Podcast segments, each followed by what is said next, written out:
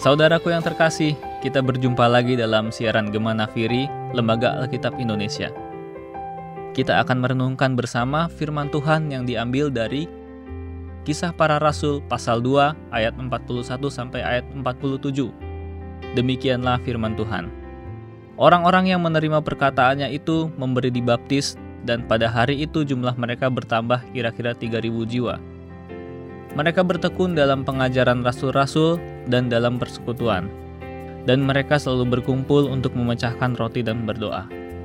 Maka ketakutanlah mereka semua, sedang rasul-rasul itu mengadakan banyak mujizat dan tanda. Dan semua orang yang telah menjadi percaya tetap bersatu, dan segala kepunyaan mereka adalah kepunyaan bersama.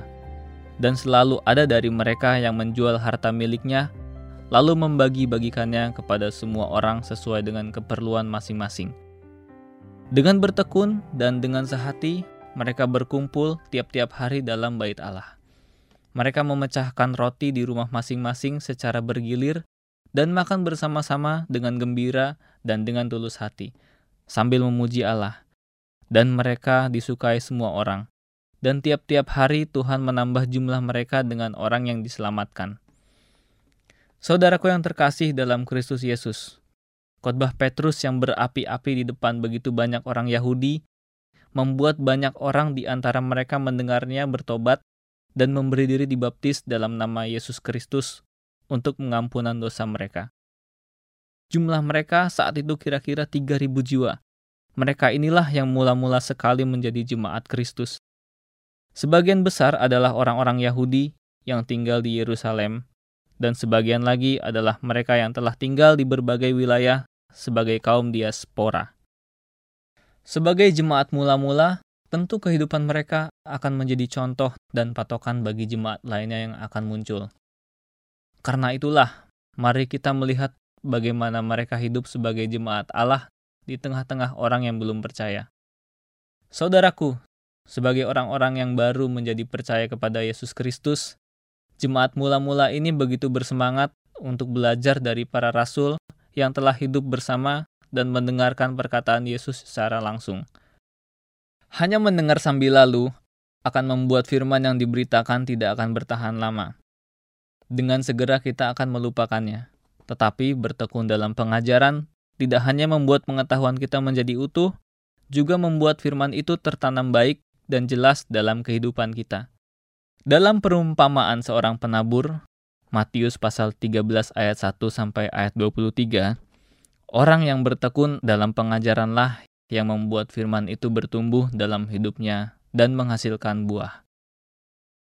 Di zaman yang semakin maju ini, serta karena kesibukan, banyak anak Tuhan yang tidak lagi menghadiri persekutuan-persekutuan, entah di gereja atau di tempat lainnya karena hanya dengan sentuhan jari saja mereka sudah dapat mendengarkan atau membaca firman Tuhan lewat berbagai media.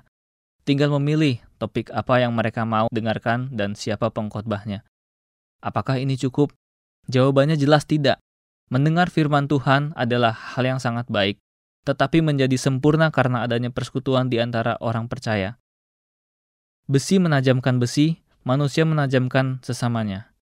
Inilah yang dilakukan oleh jemaat mula-mula di dalam ketekunan mereka belajar, ada persekutuan indah yang mereka ciptakan. Makan bersama menikmati berkat Tuhan, serta saling mendoakan satu dengan yang lainnya. Saudaraku, ini berarti bahwa sebagai anak-anak Allah, kita memiliki tanggung jawab bersama yang harus dilakukan dan hanya didapatkan dalam persekutuan.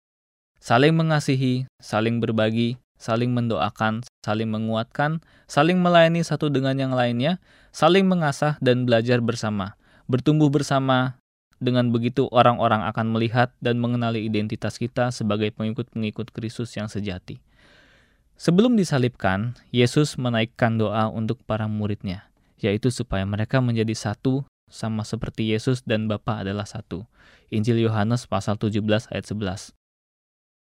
Kehidupan jemaat mula-mula ini telah menjadi satu jawaban dari doa Yesus, yaitu bahwa mereka yang telah percaya terus bersatu, dan bahkan segala yang mereka punyai dipakai untuk kepentingan bersama dalam jemaat. Saudaraku yang terkasih, di dalam hidup sebagai jemaat Allah, kita dituntut untuk dapat saling bantu-membantu, sebab tidak semuanya di antara kita adalah orang yang berkecukupan. Tuhan Yesus pernah berkata bahwa orang miskin akan selalu ada di tengah-tengah kita.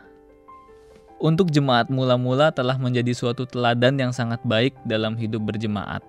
Sebab setiap dari mereka yang berkecukupan, bahkan berkelimpahan, akan menjual sebagian harta untuk membantu mereka yang miskin, yang membutuhkan sesuai dengan keperluan masing-masing.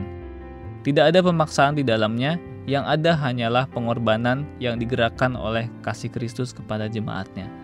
Persekutuan yang begitu indah ini membuat mereka selalu penuh dengan sukacita dan syukur memuji Allah. Dan sebagai akibatnya, mereka begitu disukai oleh banyak orang. Sebab mereka telah ternyata dapat dipercaya menjaga persekutuan jemaat. Maka Tuhan menambahkan jumlah mereka tiap-tiap hari dengan orang-orang yang diselamatkan. Saudaraku yang terkasih, sebagai anak-anak yang telah ditebus oleh Kristus, marilah kita saling membangun satu sama lain menjadi bagian dari anggota yang bertanggung jawab dalam jemaat Allah. Amin.